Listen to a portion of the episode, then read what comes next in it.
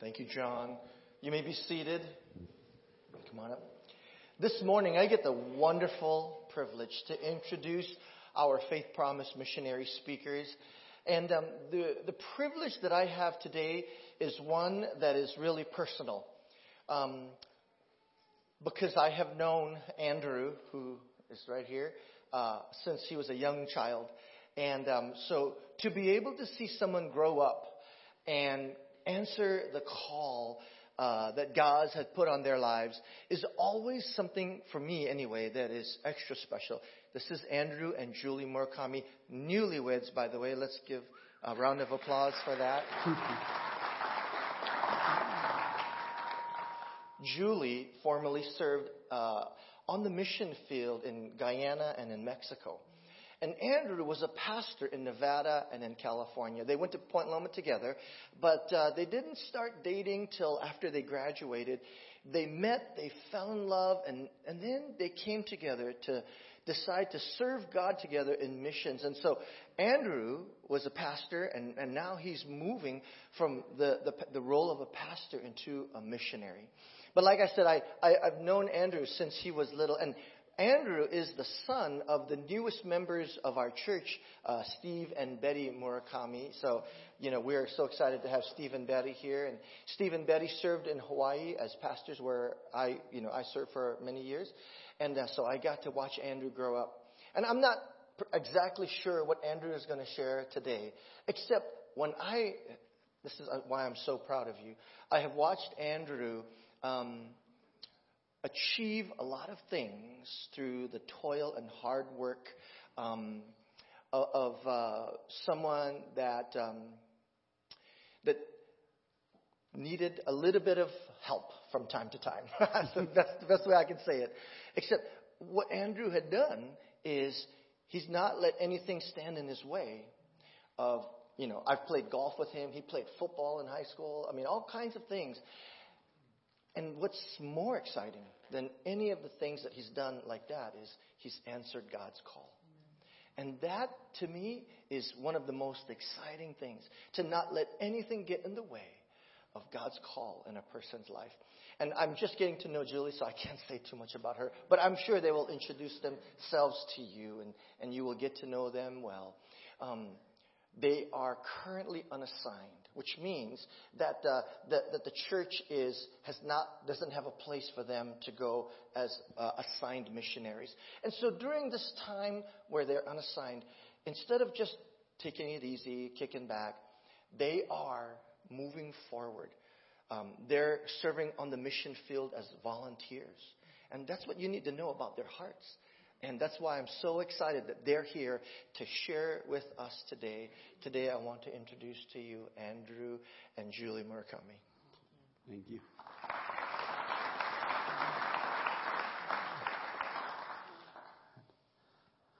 Imagine this. It's my first night in a foreign country. I arrive after midnight to an Airbnb, not just by myself, but with 25 youth from all over Mexico having just finished their youth conference. And if you've ever been to a youth conference, you know they were just on fire, buzzing with excitement about what God had been doing in their life. And I was introduced to them as this being my first time to Mexico, to any country, in fact, and that I didn't speak the language. And, and there was a lot of apprehension. I didn't know what I was getting myself into. Anybody have that experience before? You know, I get into a circumstance, it doesn't even have to be in travel, it could be in a new job. And you're like, I don't know what I'm doing. To my surprise, these 25 youth leaders from all over Mexico, instead of just keeping to themselves, embraced me with the love of Jesus. And I'm so thankful that some of them were able to speak a limited amount of Spanish and, and I knowing a little bit of Spanish from high school Spanish. In our broken exchange of languages, we talked about the love of Jesus. Amen. They asked me question after question about what God had done in my life. And I tried to ask them through interpretation what God was doing in their life. And through the grace and power of God, we spent hours talking about the love of God and what He was doing in our lives. And it was at that point where God built a bridge cross culture, cross language, cross generations that I knew I had taken the right leap of faith. God confirmed that to me. Anyone ever have a doubt before of, did I take the right leap of faith? Am I just falling, or am I going to fall on my face, or am I going to fall on my feet? Anyone have that doubt before? Today we're going to talk about taking leaps of faith. I've never been one to like to jump off of high platforms. I worked at a summer camp for three summers in Colorado. And we had all sorts of high ropes course and low ropes course.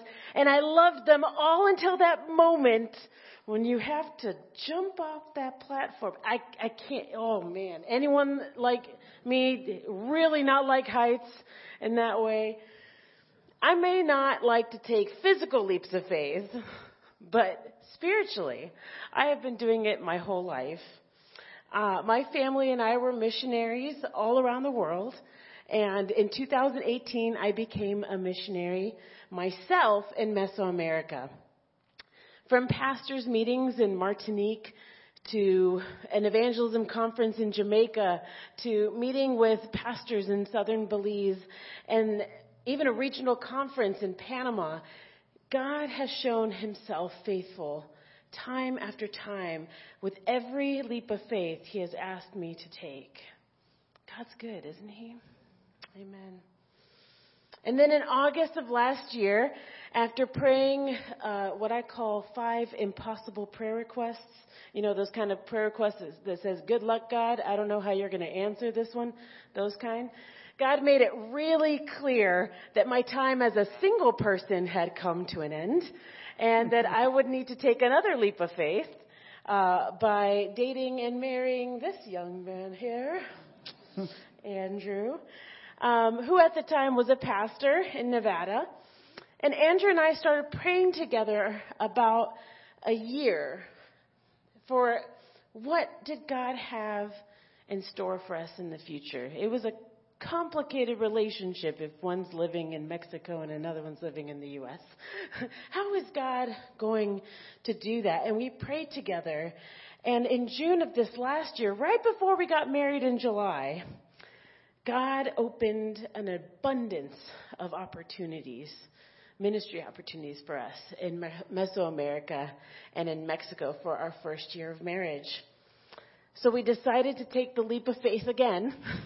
as we have been practicing our whole life, trusting that God will provide for our needs as we faithfully obey His leading. And, and sometimes taking a leap of faith leaves you feeling disconnected and isolated. You ever feel, felt that before? You're like, God, I know I'm doing what you called me to do, but this is different. This is new. And, and for me, I realized that that first experience with those 25 youth was just God's grace of confirming to, for me so I had no doubts. I knew I was where God wanted me. But that doesn't make it any easier, right? I still don't know the language. I still struggle to, to learn not only linguistically but culturally what it's like to live in Mexico. But I thank God for so many people who have helped make me feel welcome, who have crossed that cultural bridge. I think specifically of my friend Eber, or in English, Herbert. We have a friend named Herbert. he doesn't speak a word of Spanish, or a word of English. He speaks only Spanish. And he's not that much of an outgoing guy. So for him to talk to me at all is, is a great example of love on his part. But every morning we're at the office that we work at. He comes to me and uh, he asks me, "How is your Spanish learning going?" And I try desperately in my broken Spanish to explain what I'm learning in that time. And he, he, being a wonderful friend, sits there patiently with wide eyes and a smile on his face. And when I get done, uh, you know, mangling language, um, he says, "Bueno, good." And then goes on his day. It's, it's such a small but significant act of love and care. And it inspires me every day to try one more day in a foreign context. One more day crossing that cultural bridge myself. And, oh, go ahead. I don't know if you have your Bibles with you, but if you do, go to 1 Corinthians chapter 9. 1 Corinthians chapter 9, verse 19, and I'm reading from the NIV. Though I am free and belong to no one, I have made myself a slave to everyone to win as many as possible. To the Jews, I became like a Jew to win the Jews. To those under the law, I became like one under the law, though I myself am not under the law, so as to win those under not uh, under the law. To those not having the law, I became like one not having the law, though I am not free from God's law, but I am under Christ's law, so as to win those not having the law. To the weak, I became weak to win the weak. I have become all things to all people so that by all possible means I might save some. I do all this for the sake of the gospel, that I might share in its blessings. I love Paul's letter to the Corinthians. He's, he's writing to a diverse group of people seeking to, to love Jesus and follow Jesus in a coastal city, in a business center of the world. You all wouldn't know anything about living in a coastal city with diverse populations trying to follow Jesus and get along with one another right? You wouldn't know anything about that. But what I love about this passage is it's not, Paul is not simply trying to get people to get along. Or not simply trying to be part of the church. In this case, under Mission Church. He's not just trying to get people united in being part of Mission Church. What is essential to Paul is that he is seeking that they be united in Christ. And sometimes, well, more than sometimes, all the time, being united in Christ often requires us to cross that cultural bridge, to become weak, to minister to the weak, to, to learn the laws and the cultures of a place, to reach those who are under the laws and cultures of another place. Always prioritizing the law of God and not forgetting that. We are called by God. It is essential to a life of faith, whether abroad or in the church, to continually die to ourselves and become more like Christ.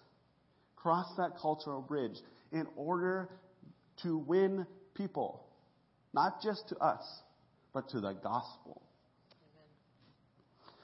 Amen. And so We've read this passage and others like it so many times. We understand that becoming all, all things for all people for the sake of the gospel is essential. We don't become corrupt, right? We don't give up on our principles, yet we learn what it is to walk in other people's shoes. We make that extra effort to reach those who do not know Christ. For me, that's learning a new language. It is literally learning how to talk to people in a new way. And this might be a ch- this is a challenge for me, but it may not be the challenge you face.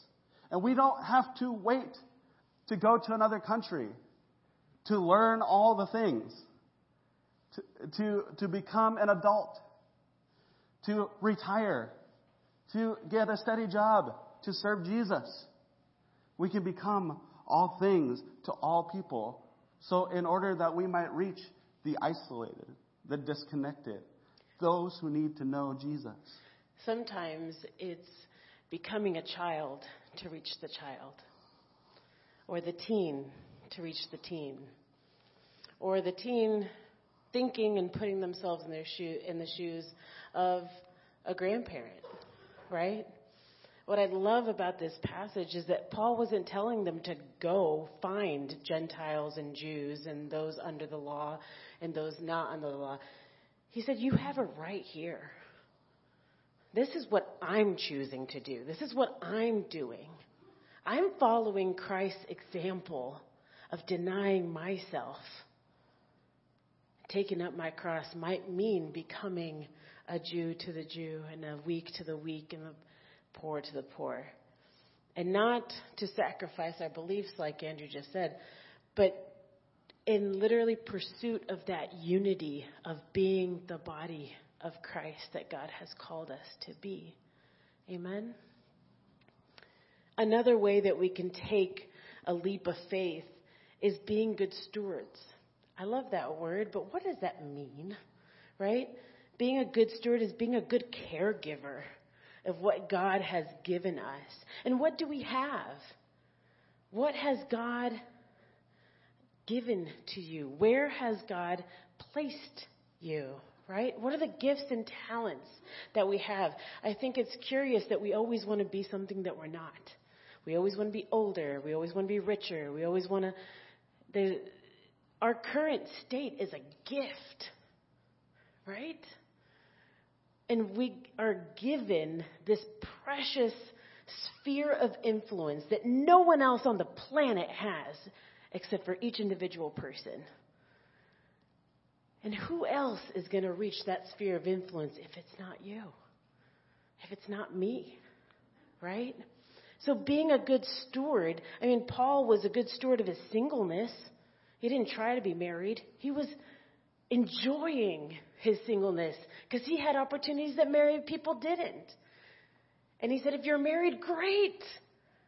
Do what God has called you to do in marriage. Or if you're a kid, hey, good, you have a kid sphere of influence, a teen sphere of influence, you name it, right? So for us, when we were praying about how do we be good stewards of this year that we're not assigned, that we have to go through the process of becoming missionaries, where, where should we minister? Where should we use our gifts and talents? Now, one of the things that I did as a missionary, assigned missionary, was statistics. I helped, and I still do, help uh, different districts prepare for district assembly. I, I do a lot with district superintendents and district secretaries, and I help them get ready for ordination, help people grow as leaders. I love it. So, one of the statistics I want to share with you is what we learned about Mexico and why we chose that place to plant ourselves. In Mexico, we have a population of 126 million people and more numbers. They speak Spanish as their primary language, but did you know that there's also 68 indigenous languages in Mexico? Which, when you combine it with the different linguistic diversity regions and all that, makes about 364 language groups in Mexico. We have 10 cities that have a population of more than a million. We have 25 cities that have more than 500,000 in each cities. This is a big challenge for the Church of the Nazarene, for all of us. The Church of the Nazarene in Mexico has a membership of 79,988 members. Praise the Lord. That's a good chunk. Now, compared to 126 million, okay, we have some place to go. We have 15 districts in Mexico, 968 organized churches. Praise the Lord. We also have 206 mission type churches that are not quite yet organized. Together, that would be 100, oh no, 1,174 church churches in Mexico. That's exciting. We also have 493 elders. Okay, that means that not every church is going to have an elder. We have 13 deacons and we have 374 licensed ministers. So if you put all of the clergy together, it's about 880. So there's not even a one to one. So most pastors are pastoring more than one church and usually planting as well. We have one seminary, 15 campuses. We have 609 students. We have 609 students. I mean, it's not like 4,000, you know, but 600, that's great. That's people who are literally getting prepared to be pastors and minister in Mexico. Not Americans, Mexicans. Like, woohoo. Anyway, uh, I get really excited about statistics. Sorry. It's our jam. 209 professors. We have 89 missional zones that still do not have a church presence in Mexico. 89. But we do have 50 church planters that are of the millennial generation. We have not lost the millennial generation yet. We have 50 church planters that are actively planting churches in those 89 missional zones. And we also have 20,000 Nazarene youth in Mexico. To do a comparison, in the U.S., we have 567,000 members of the Church of the Nazarene. We have 5,053 churches in the Church of the Nazarene in the U.S. And we have 13,421 clergy. That would be enough to at least have two, maybe three, clergy for every single church of the Nazarene. That doesn't actually happen. There's a lot of churches without pastors, and there's some churches that have multiple pastors. But I saw that. We saw that.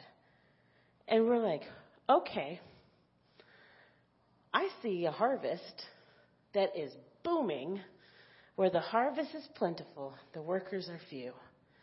And we said, in this year of unassignment, where can we serve? And we asked Mesoamerica during General Assembly, all the leaders, we were talking with them, said, could you use two ordained elders for a while? While we're waiting and learning Spanish, they said, yes, we have a lot of need. We have a lot because God's doing things. Because God's having such an amazing work all over Mesoamerica. And I had the privilege of being in the Caribbean and seeing that. And now I'm in Mexico and seeing it. And with the help of the Lord, we're going to be able to visit some of the other fields on Mesoamerica and helping them for three weeks at a time, if the Lord permits. But the harvest is plentiful and the workers are few. And so we said, for us, maybe God is calling us to work here because we have Bibles for kids that are ready to be distributed. We have local churches that need the support and the structure to help get the resources that they already have to where they need to go. So that's a little bit of how God is calling us. But God's already doing work with or without us. Amen? So, how is God working here? How are you involved in being good stewards.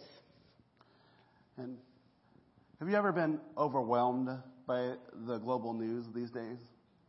Have you ever just looked at your social media page or flipped on your local news and just be like, oh, oh my goodness.